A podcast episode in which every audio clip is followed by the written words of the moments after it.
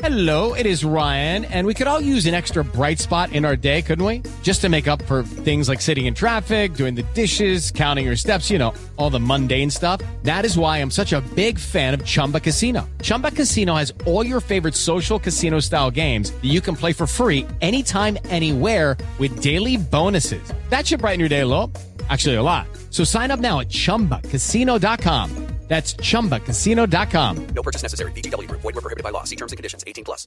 Hello, it is Ryan, and I was on a flight the other day playing one of my favorite social spin slot games on Chumba Casino dot com. I looked over at the person sitting next to me, and you know what they were doing? They were also playing Chumba Casino. Coincidence? I think not. Everybody's loving having fun with it. Chumba Casino is home to hundreds of casino-style games that you can play for free anytime, anywhere, even at thirty thousand feet. So sign up now at Chumba Casino dot com to claim your free welcome bonus. That's Chumba Casino dot com and live the Chumba life. No purchase necessary. V G W Group. Void where prohibited by law. See terms and conditions. eighteen plus.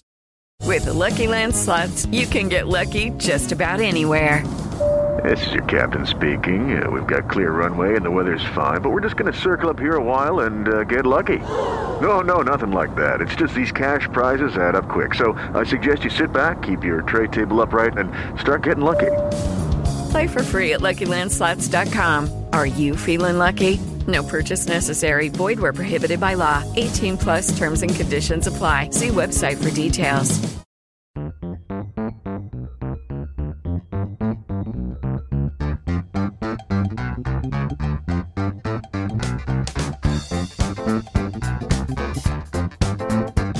Hello, and a triumphant welcome, if you're an England fan, to the Analyst Inside Cricket after that drubbing of the West Indies today at Old Trafford.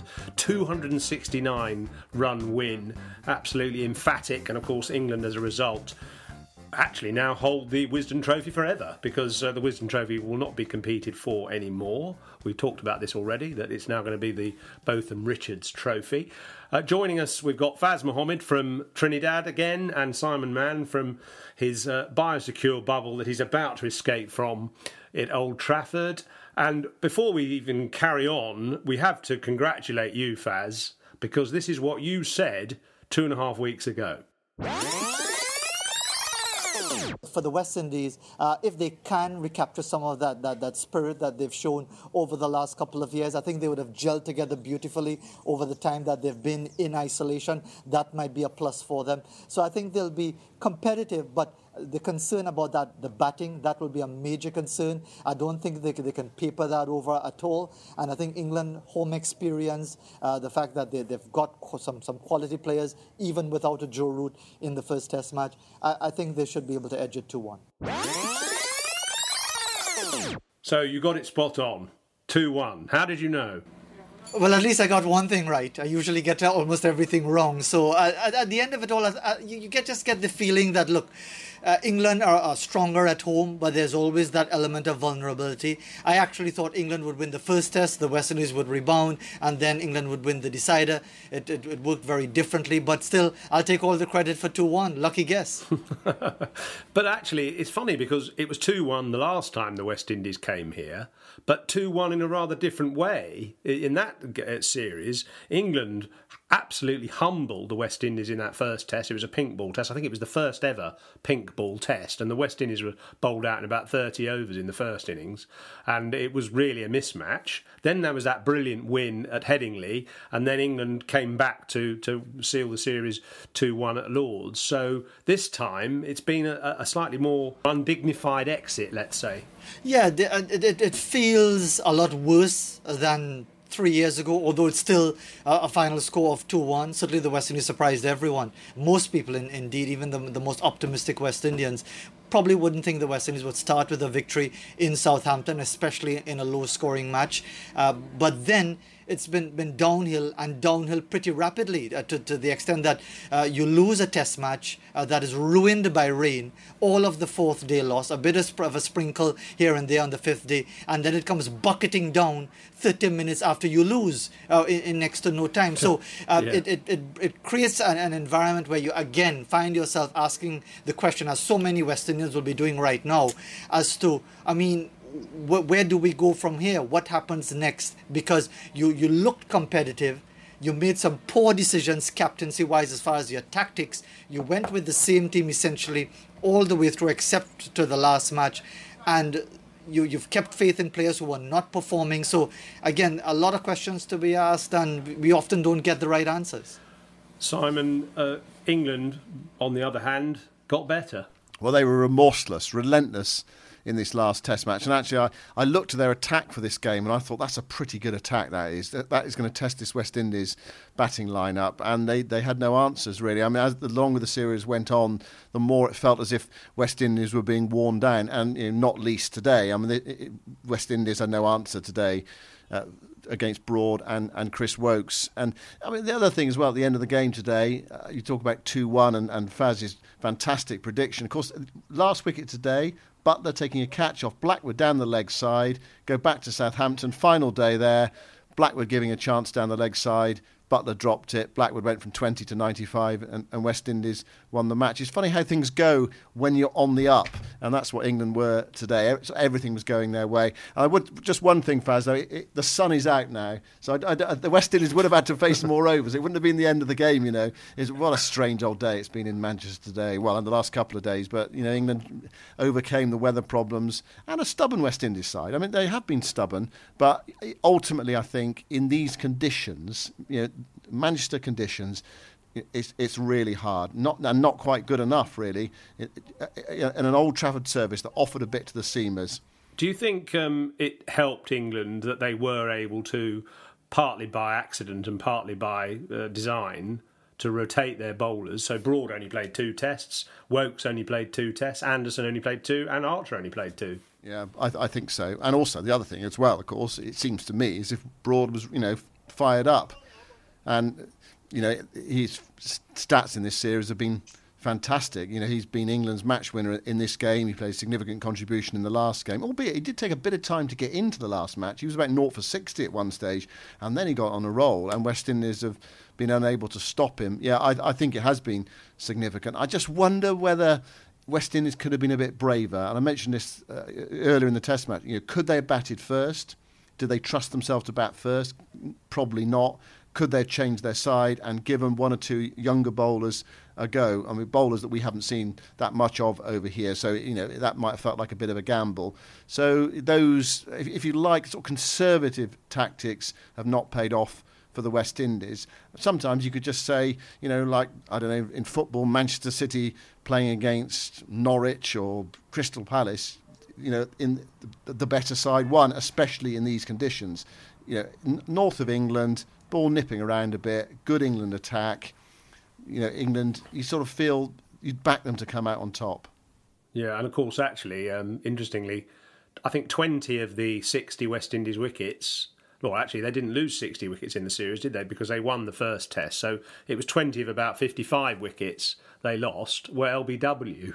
Uh, and th- there did seem to be a tendency, Faz, for the batsmen to play back to balls they should have gone forward to. It sounds basic, but sometimes the basics are important. Yeah, a lot of technical shortcomings being highlighted again. I mean, even Shane Dowrich, for example, jumping around the crease and being L B W three times. Uh, as you said, uh, batsmen caught in the crease, unsettled by the short pitch bowling round the wicket. Uh, and again, every other team, whenever the West Indies are back playing Test cricket, will take notice of their discomfort to short pitch bowling. Even Jermaine Blackwood last out, but he was swatting them away like pesky mosquitoes every time he was getting a short ball just on or about the body. Some of the, the basic elements, they didn't look comfortable at all. And, and even when we talk about a Shai Hope, for example, looking as if he might get a decent innings, look at the shot he gets out with, a skyer to, towards almost mid-on, uh, which mm. tells you a, a lot about either their state of mind or their inability to apply themselves for a long time. It's funny, isn't it? Because we've talked about this before, but the West Indies side of the eighties and nineties and, and prior to that, very aggressive batsman, flamboyant. That's almost the sort of byword for West Indies batting, was, you know, charismatic and uh, completely fearless. And they loved the bouncers. I remember watching club games in Barbados, you know, loads of bouncers bowled, loads of short balls, loads of big fast bowlers chucking it down short of the length, and, you know, batsmen having a big hook at it. And it was it was a joyful part of Caribbean cricket. But now they seem intimidated by it. Why, why would that be? I, I suppose there, there's a lot of uh, issues tied into it, uh, and, and some of it has to do with the the the quality of our domestic game, and, and that's a major concern. And I think you can trace uh, the decline of Caribbean cricket as a as a test force back to the standard of our domestic game, where you generally find pitches slow and low, spinners taking bagfuls of wickets and almost being lulled into a false sense of security. For example, Jermaine Blackwood, his last first class innings here in the Caribbean was a double hundred. Uh, and, and he scored his highest tally uh, of first-class runs in a single season. But then again, you watch his technique, caught twice at mid-off, even in that victory in the first Test match. There are certain things that our players do that go against the grain. You you, you talked, uh, Simon, about uh, the, the West Indies' flamboyance. But even we talk about a Gordon Greenidge, for example, as flamboyant as anyone gets, but almost the perfect technique. The perfect defensive mm. technique, everything in place when it comes to defending your wicket. So it's not just about the flair and the flamboyance that you talked about, which is very valid, but also the fundamentals of the game and appreciating when you need to make those adjustments. That's very true. I, I remember bowling to Gordon Greenidge and thinking, I don't. I, never mind his, his cut, which is going to take the hands off the gully fielder, or his pull, which is going to, you know, injure the square leg. But his defence, his forward defence, you just thought, how the hell am I going to get past that? And and I never did. Uh, but but you know, the, the modern player, the modern West Indies player, doesn't seem to have much of a fence. I mean, even Craig Brathwaite, great kind of application, but goes back and tries to sort of almost play French cricket in a way. And he seems to be a hostage to fortune on these sort of pitches. Yeah, just just almost as if, and you looked at the way he got out today, and you watched it on the replay, looked even worse, just trying to shovel the ball away into the offside, looking very square on, very ungainly. Uh, yes, he tries. He tries very, very hard. He works hard on his game. He started the series well with that half-century and so on, but If if you've got techniques that are questionable, as as, as Simon said quite correctly from, from his biosecure bubble, you're going to be sorted out at, at, at Old Trafford. Uh, the West Indies would have had that tradition in the sixties of winning at Old Trafford uh, because they had that balanced sort of attack. You had Hall and Griffith, and then Lance Gibbs would bowl England out on the last day in sixty-three and sixty-six. This time around, the the West Indies seem to put all their eggs in a single basket. They they, they, they seem to lack confidence in wanting to bat first uh, as as well, even Even when you've won the toss and everything points towards batting first. So there are a number of elements tied into it. Do you think, Simon, that uh, there's going to be a Stuart Broad end at Trent Bridge now? Well, he didn't start there, did he? I mean, Jimmy Anderson's played all his cricket at, at Old Trafford. He saw Stuart So you Broad. Think it should be at Grace Road, do you? Well, well, I don't know. What do you do? Perhaps a, perhaps a Stuart end at, at Trent Bridge and a Broad end at, at Grace Road. I don't know. Half half and half. Um, well, he, he, he's been fantastic, hasn't he? And the fact he was left out in the first Test match has got him going. Although, you know, he, he said afterwards today, you know, he accepted that he's not going to play all six Test matches this summer because it's just too much for one bowler to play in, in all those games. And actually, as it's turned out, I suppose you could say uh, rotation has worked for England ultimately. I mean, cl- clearly, they would have liked to win the series three nil. They weren't massively far away from doing that, but tremendous credit to West Indies for, I thought, was a really good chase on the on the last day at Southampton because they could easily have crumbled as they did today, but they, they resisted. Um, what do England do now, I wonder? You know, what do they do? First Pakistan Test is is a week away. I presume we get. Do they go? Actually, I mean, because it's the first Test match of a series, and England have struggled in the first Test match of a series. I wonder whether they just roughly stick with the same attack. But a lot depends on whether Ben Stokes is, is fit enough to bowl, of course, because that ch- that changes the balance of the team. They had to change the team in this game to compensate for the fact that Stokes couldn't bowl, and they and they left a batsman out, and and that actually made them. Although West Indies, you know, did, did lose emphatically in the end, there was a point of vulnerability for England on the first day when they were about one hundred twenty for four, and West Indies were unable to uh, make the most of that. Um, but it does show that England have a vulnerability in their batting, if, especially if they leave a, an extra batsman out. And you know, you, if they'd lost another wicket quickly, five down for one hundred fifty, one wonders what might have happened in that England first innings. Yeah, I suppose they have the great advantage, of course, of playing another game at Old Trafford in a week's time, just over a week's time, which, uh, you know, they now know that uh, conditions extremely well. The bowlers didn't weren't weren't overworked in this Test match, really, so there's no reason why they shouldn't just play the same guys again. Uh, Chris Woakes took five wickets today. it's funny, isn't it, how it often goes like that, that, you know, one bowler is a bit unlucky in the first innings and then he gets the wickets in the second innings, and Broad finished it off today but but got three in, in, the, in the innings. So, or was it four? Maybe it was four, actually. Yeah, I mean, he, he, I mean, Broad. Broad has been amazing. I'm just looking down, actually, his list of when he took his various milestones. First wicket, two thousand six. Hundredth wicket, two thousand eleven. So five years to get his first hundred. Then two hundredth wicket, twenty thirteen, Michael Clark at Old Trafford. So that was two years to go from one hundred to two hundred. Two years to go from three hundred to four hundred. And two years to go from four hundred to five hundred. And it, it, the momentum. And, and actually just the longevity, the, the, the ability to stay on the park for one hundred forty test matches. Only Anderson of faster bowlers played more tests, one hundred fifty-three. Courtney Walsh, he's in, he's in sight of now, Broad, with his uh, five hundred one wickets. Courtney Walsh is eighteen wickets ahead. And we always used to call Courtney Walsh, Faz, we always used to call him Duracell, because he kept going. He just kept going. But Broad is, is looking like that as well. Yeah, and, and, and credit to him, because uh, I, I suppose maybe he would have, as Simon just, just explained, might have ex- accepted that he would have been dropped. But just remember, he was dropped for the first test in Barbados as well a year ago. And then he's dropped again in Southampton. So that must spur you on. And and I think he made all the difference in the last couple of test matches. Yes, the conditions were bowler-friendly and all of that to a certain extent, although the pitch appeared to be generally uh, quite placid. But uh, you've got you've got to give him credit. And, and, and while there will always be that niggling feeling that that, that Stuart Broad, uh, sometimes maybe when, he, when, when he's appealing, for example, and doesn't turn around to the umpire to appeal properly, gets away with things and so on. Look at those numbers, five hundred test wickets, uh, and you, mm. you can't argue with that. And I think the the point is that because, again, there's now this rotation thing in place where there's so much test cricket that is congested and players being rested, are we seeing a situation where you've got in Broad and Anderson, two players who will probably be the last for a very long time to reach that sort of plateau?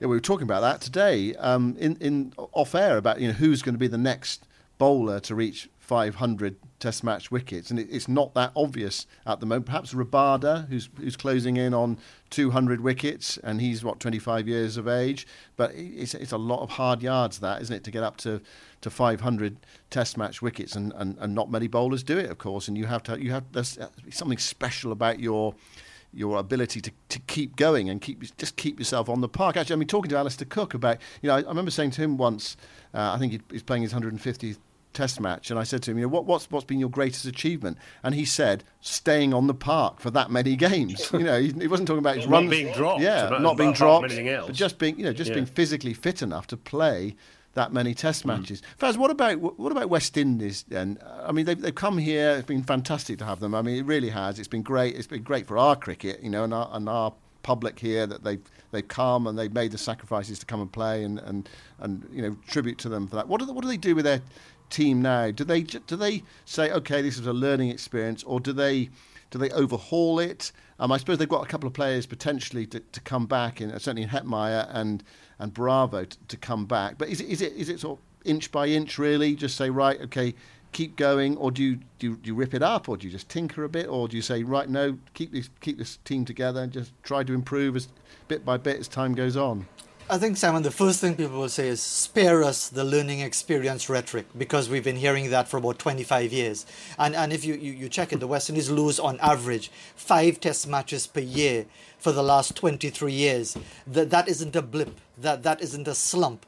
That that has become a culture of losing. So how do you get out of that? How do you create an environment where players feel that they they are in a, a situation where they're not under pressure to the extent that as soon as they don't perform, they're dropped, but they know as well that this is an environment that demands excellence? And I think that's a, a classic example is Shai Hope. Shai Hope has been languishing around for about two years now and still is considered to be secure in the West Indies team because Jason Holder has faith in him. That encourages mediocrity. So how do you deal with that in an environment like the West Indies, which, again, as you gentlemen know, where there's so much insularity, where people will say, well, you've got to bring in this one. There are too many Bajans in the team. You knew this was going to happen. Holder is going to favour his own Bajan players and all that sort of nonsense. Uh, but the, the numbers show the West Indies have been making incremental improvements over the last couple of years. But every time something like this happens and a series ends with such a dispiriting loss, you're going to have the usual cries for wholesale changes, which I don't think will, will solve anything. But it's about recognizing that you've you've got to be sensible about selections. You've got to recognize that in the present environment, you can't play the same eleven for three consecutive matches. You can't give your, your fast bowlers the same workload for three consecutive test matches and expect them to be as effective in the last as they were in the first. So I think it's a failure by both the captain and the coach and the the, the team think tank to recognize these realities and adjust to suit. There's one clue in the in the stats is uh, the uh, the only time in the series when the West Indies scored three hundred, they won the test at Southampton, and in their last fourteen innings, that's the only total of over three hundred. So, you know, they are showing real vulnerability in the batting order. That might be worthy of consideration if only the, the, there's there's the feeling that there's pressure on Shane Dowrich as wicketkeeper batsman. I, I don't see De Silva coming in purely as a batsman simply because you've got the likes of Darren Bravo and Shimron Hetmeyer waiting to come back in. So you'd think that if you really look at the batting lineup, I think John Campbell needs to needs to be dropped. Uh, Shai Hope. Probably uh, he should have been dropped for this test match as far as I was concerned together with Campbell. Uh, but will they drop drop uh, Shai Hope or, or feel that he's so much of a class player and all of that uh, that they've got to persist with him? But I think there's enough quality around. But again, the issue, Simon, is are these players really motivated enough to pursue excellence, or are they in a situation where they're very comfortable, where, where they find themselves in, in, in a very relaxed situation? They're not under enormous pressure, and as a result of that, the mediocre performances don't really bite or sting as they should.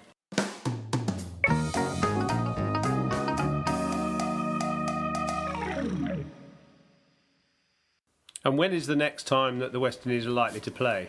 We're not exactly clear, because at this time, we should be should have been getting ready for a back-to-back series against New Zealand and South Africa. covid nineteen put paid to all of that. We know now that the C P L is going to be played entirely in Trinidad and Tobago, in Trinidad specifically, Queen's Park Oval, Brian Lara Stadium, from August the eighteenth. Uh, whether they can fit Uh, something with, with either South Africa, either before C P L or after C P L.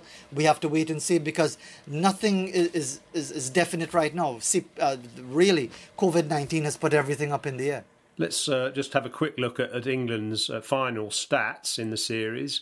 Ben Stokes averaging ninety in the in the three tests, three hundred sixty-three runs.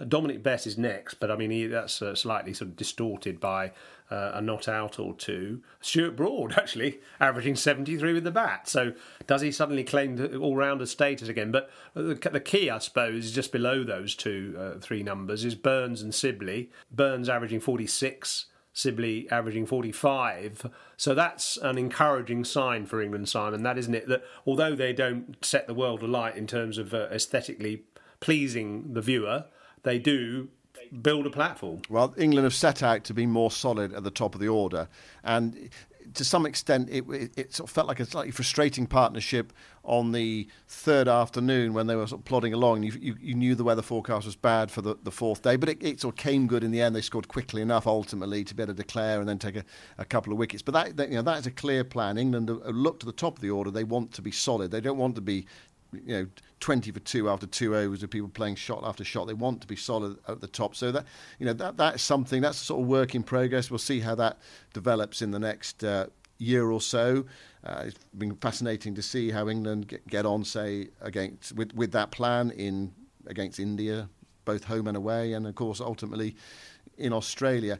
I mean, one encouraging thing you might say um, from this test match is that Ben Stokes made very little contribution whatsoever. He's been very good in the series so far, you know, dominated the second test, man the match, scored stacks of runs, taken wickets. In this game, I worked out that he was effectively minus two, because he, he only made twenty and he dropped John, John Campbell, and, and Campbell went on to score twenty-two more runs. So he was sort of minus two for the game. So, I mean, you could argue in a sort of perverse sort of way that it was a, there was a sort of negative contribution from Stokes. But in a way, that's good, because England, England were able to win without him, and they've, they've been so uh, reliant on him.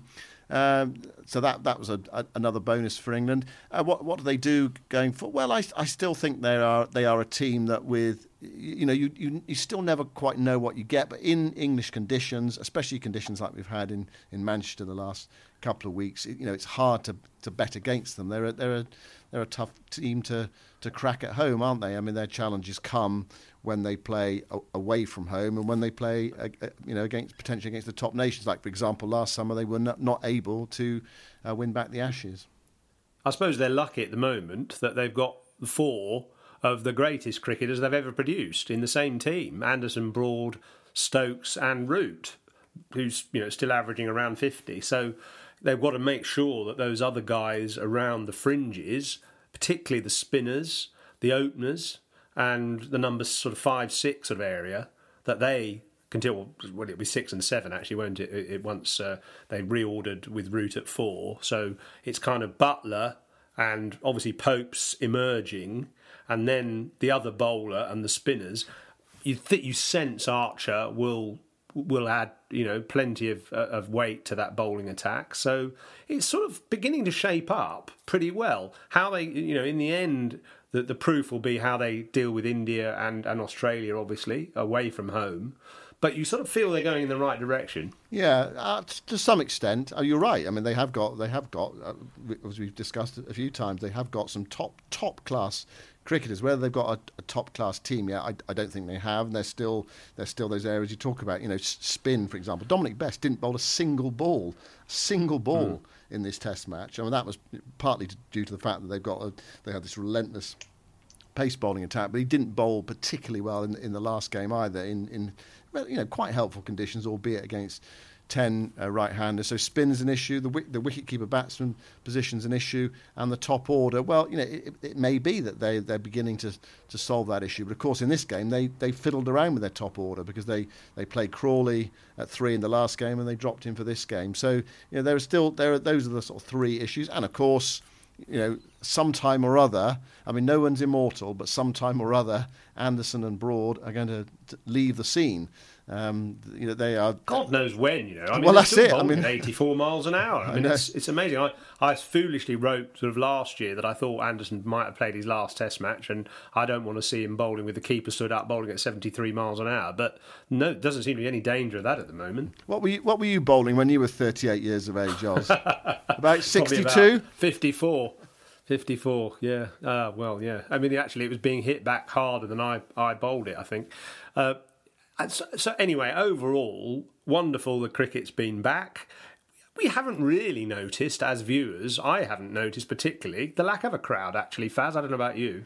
Yeah, I, I think as a fan, especially watching it on television, uh, you you like the buzz, you, you like the occasional shot, seeing the fans and the fancy dress and whatever, whichever part of the world it is, whatever distinguishes the crowd in any part of the world. But at the end of the day, it comes down to the cricket. It comes down to those twenty-two yards and what is happening out in the middle. And, for example, from a West Indies perspective, there were all the usual anxieties about trying to scramble to get that victory on the last day at Southampton. And then it really didn't matter if there were five people or fifty thousand, uh, because at the end of the day, it's the, it's the game that's important. Yes, I think the fans make a huge difference as to the feel, to the atmosphere, how the players respond to, to the, the urgings of the crowd or the barracking of the crowd. I, I, I I think it's it's almost indispensable. But at the end of the day, if you if you've got to choose, of course, you don't just want fans on the ground with no cricket. You prefer the other way around. And I think we were delighted to see a bit of cricket itself.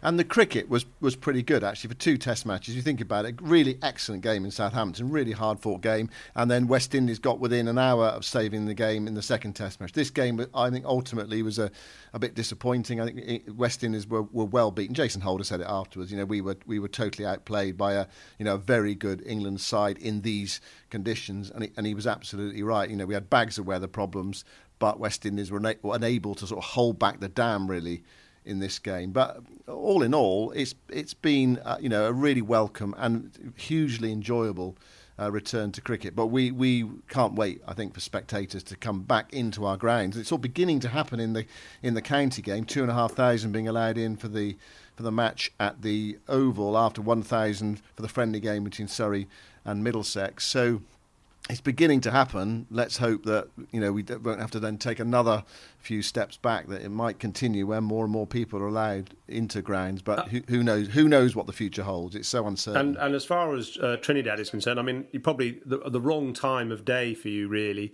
with, the, with these games being on. But I, I, I love this image of, um, you know, West Indians clustering round a rum shop, watching the cricket in the background on a little T V at the back of the bar. Has there been any of that, or is it? It's probably you know it's probably the wrong time of day, isn't it? Wrong time of day, uh, wrong sort of mood in the Caribbean because of uh, this culture yeah. of losing.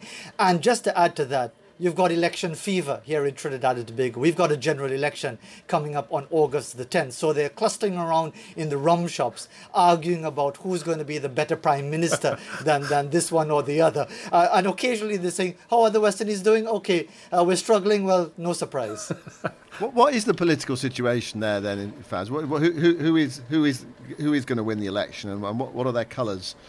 Uh, it's, it's red versus yellow. It's it's a, a pretty close call. The, the the ruling party, the People's National Movement, they're sort of the default government of Trinidad and Tobago. They've they've essentially ruled uh, for forty-eight of our fifty of our sixty-four years uh, since uh, the, we've had our, our local government elections as they were known in nineteen fifty-six. But uh, they ruled for thirty years straight up till nineteen eighty-six. But since then, we've changed governments every term, almost every term. So it's almost as if you get into office, you struggle to deal with all of the different challenges of a multi-ethnic uh, country, and with all of the different social strains and so many different economic challenges and the crime and so on. And then you lose, and then you're replaced by the opposition, who then struggles similarly, and then it's vice versa. So if that were to follow, then the yellows are going to win uh, on August the tenth, the United National Congress, although it could be a lot closer than many people might be thinking.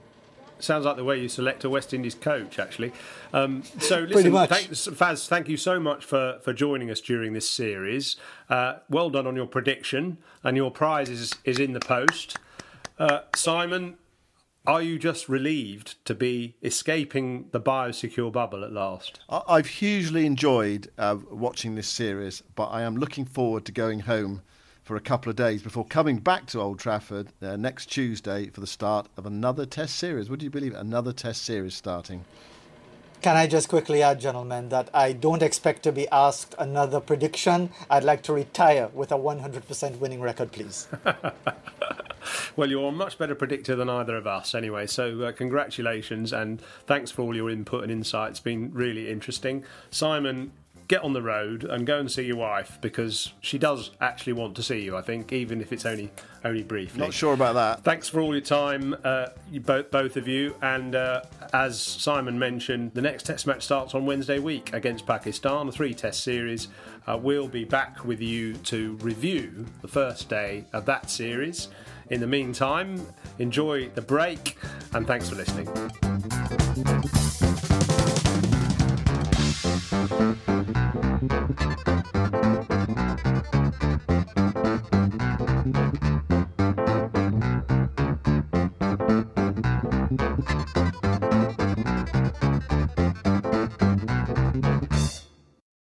Sports Social Podcast Network. Lucky Land Casino, asking people, what's the weirdest place you've gotten lucky? Lucky? In line at the deli, I guess? Aha, in my dentist's office. More than once, actually. Do I have to say? Yes, you do. In the car, before my kids' P T A meeting. Really? Yes. Excuse me, what's the weirdest place you've gotten lucky? I never win and tell. Well, there you have it. You can get lucky anywhere, playing at Lucky Land Slots dot com. Play for free right now. Are you feeling lucky? No purchase necessary. Void where prohibited by law. eighteen plus. Terms and conditions apply. See website for details.